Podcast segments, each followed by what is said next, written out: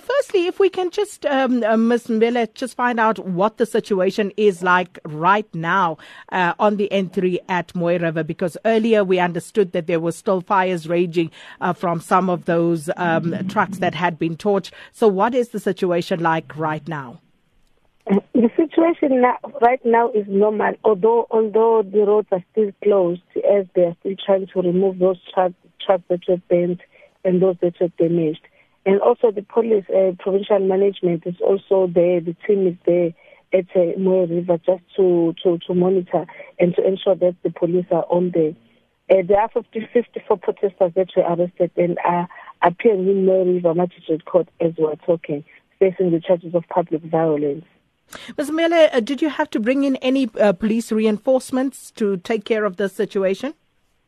Yes, the police from the local uh, stations, policing area, as well as the police from the public order policing that, uh, are dealing with the protests as well as the riots. They are there at the Mooi River as we are talking now to ensure that the, the, the situation is normal.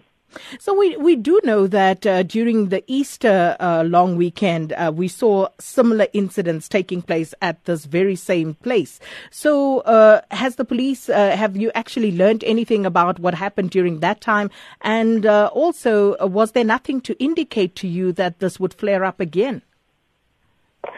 Like like as I, I, what I can say to you is that this was an illegal protest.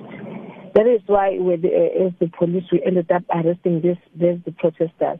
And we, the information that we have is that the protesters are from Mooi River area, the community. So if the protest is illegal, there's no one who's alerted of the of the of the protest.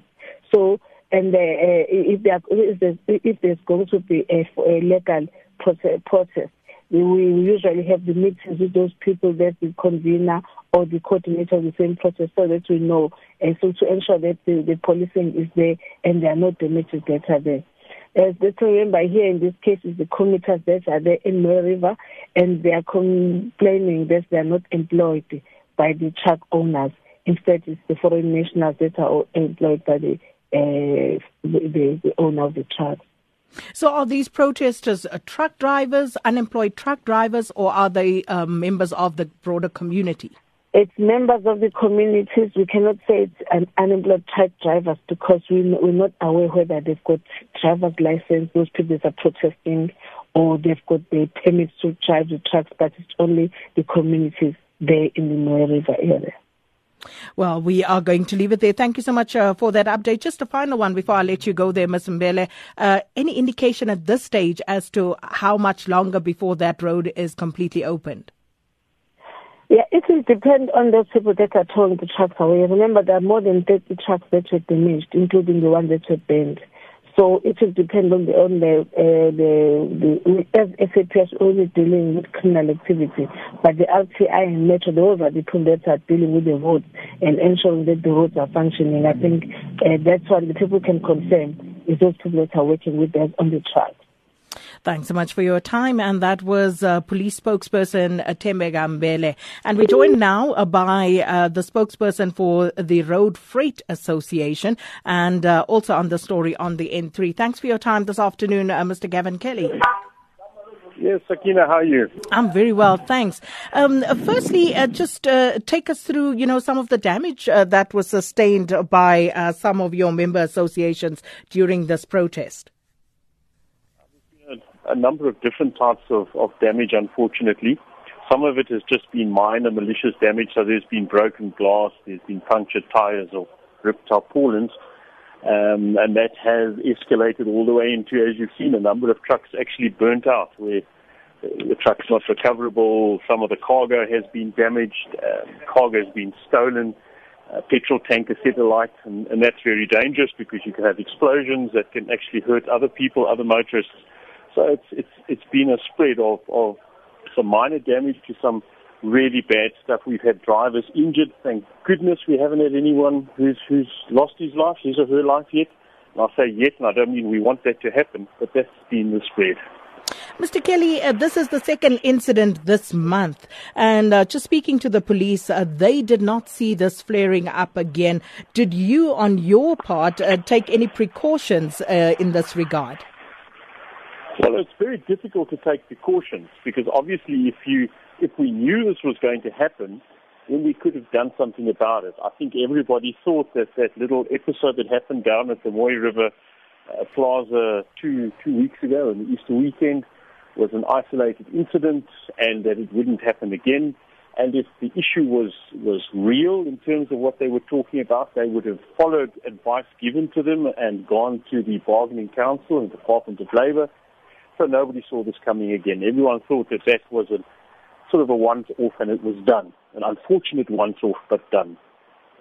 And some of the accusations that are being hurled around is that um, the trucking companies are hiring foreign nationals at the expense of locals. What's your comment on this? Sakina, very, very untested accusation that's set out. I think let's start off at the very beginning. Trucking companies employ people who are willing to work for them, and you can only work for a South African company if you have a work permit issued by Home Affairs that's been approved through the Department of Labour. So that's the very first starting point, is, bring the proof that this is in actual fact happening so we could deal with it and take it to the bargaining council who has a department that deals with such, such matters. Um, it, it doesn't pay a company to employ people illegally because obviously apart from penalties, you're not always sure you're getting a, a decent driver or that your your goods are going to be safe. So it's, it's an untested accusation. And uh, just going forward, you know, um, do you intend doing anything to actually um, make sure that your drivers are safe, and not just on the N3 but elsewhere as well? Because one would hate to think that there would be, you know, copycat incidents elsewhere around the country. Exactly. I think that's everyone's greatest fear is that it's not just going to be the N3, it'll be everywhere else. We have got some things in place, which I'm obviously not going to speak too much about right now because that could con- uh, conflict or could actually compromise their safety. So we have some things in place, yes. Well, we leave it there. Thanks so much for your time and speaking to us here on Update at Noon. That was uh, Gavin Kelly, who is the spokesperson for the Road Freight Association. Our reporter, Fanele Mhlongo, also on the N3 there to give us the latest. Fanele, good afternoon. And what's happening on the, uh, the N3 at Mooi, uh, Mooi River at this stage? Uh, the latest from the Mooi River is that uh, uh, the roads have been opened, but the lane that has been opened is the one coming from Pietermaritzburg uh, towards Johannesburg. This lane that has now been opened. Uh, the other lane is still closed as the cleanup operations is still continuing. And Fanele, are there still residents uh, milling about there, or has it quietened down? Uh, there are no residents that are protesting here. The only people that we can see are, are, are looters who are coming here still trying to collect some of the goods that I believe they had hidden from last night. And those people have now been stopped by police, and police are collecting all those goods, the ones that have been have now been uh, taken by the committee members. Fanele, the last we heard, uh, about 50 people had been arrested by the police. Uh, is there any update on that situation? Yes, there are 54 people that have been arrested by police from last night, and they are expected to appear in court on Wednesday. From the information that we got from the police, it's that the police are still trying to verify information of these people, so they will be appearing in court on Wednesday. And any updates on the drivers? Uh, some of them who were injured. There was one we understand who'd been uh, uh, doused in petrol or something like that. Any update on that score?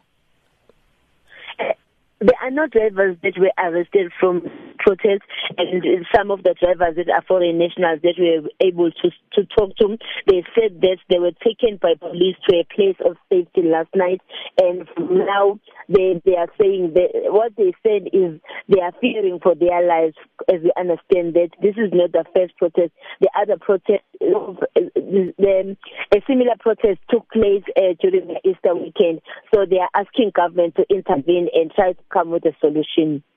Fanele Mhlongo, our reporter out on the N3 at the Mooi River Plaza, uh, giving us the latest there. One lane has been open to traffic uh, coming through to Johannesburg. So uh, if you are moving up this way, it probably still will be slow, but hopefully things will get back to normal as soon as possible. 0891 that's the number if there's something very urgent. And I understand we do have a truck driver, Dan Mofokeng, um, uh, calling us now. Uh, Dan, good afternoon and thanks for calling us.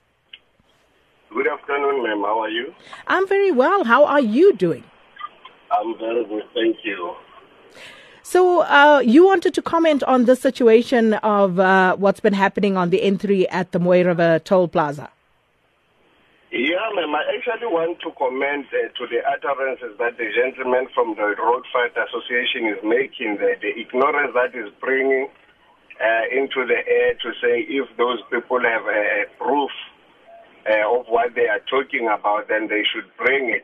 But they can see that there is something that is happening. You know, that is the, the, the main problem that uh, is affecting us here with the truck drivers. That if we bring something to the table or something to be discussed, they need that proof uh, of them from, from day one until something like this, uh, incidents like this come to place, and then there is nothing to do now because the damage has been done already.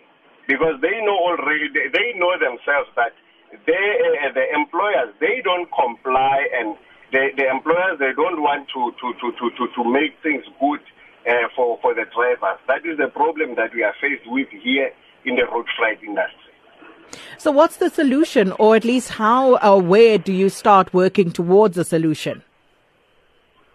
You know, uh, madam, uh, the solution can only be one.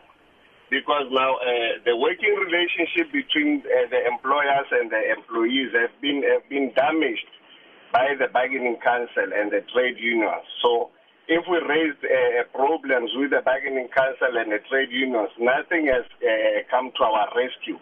So I think it is best now as uh, the, the, employees and the employers to sit around the table without uh, uh, the, the third party so that we can see maybe we can come up with a solution on our own without anyone interfering on our issues.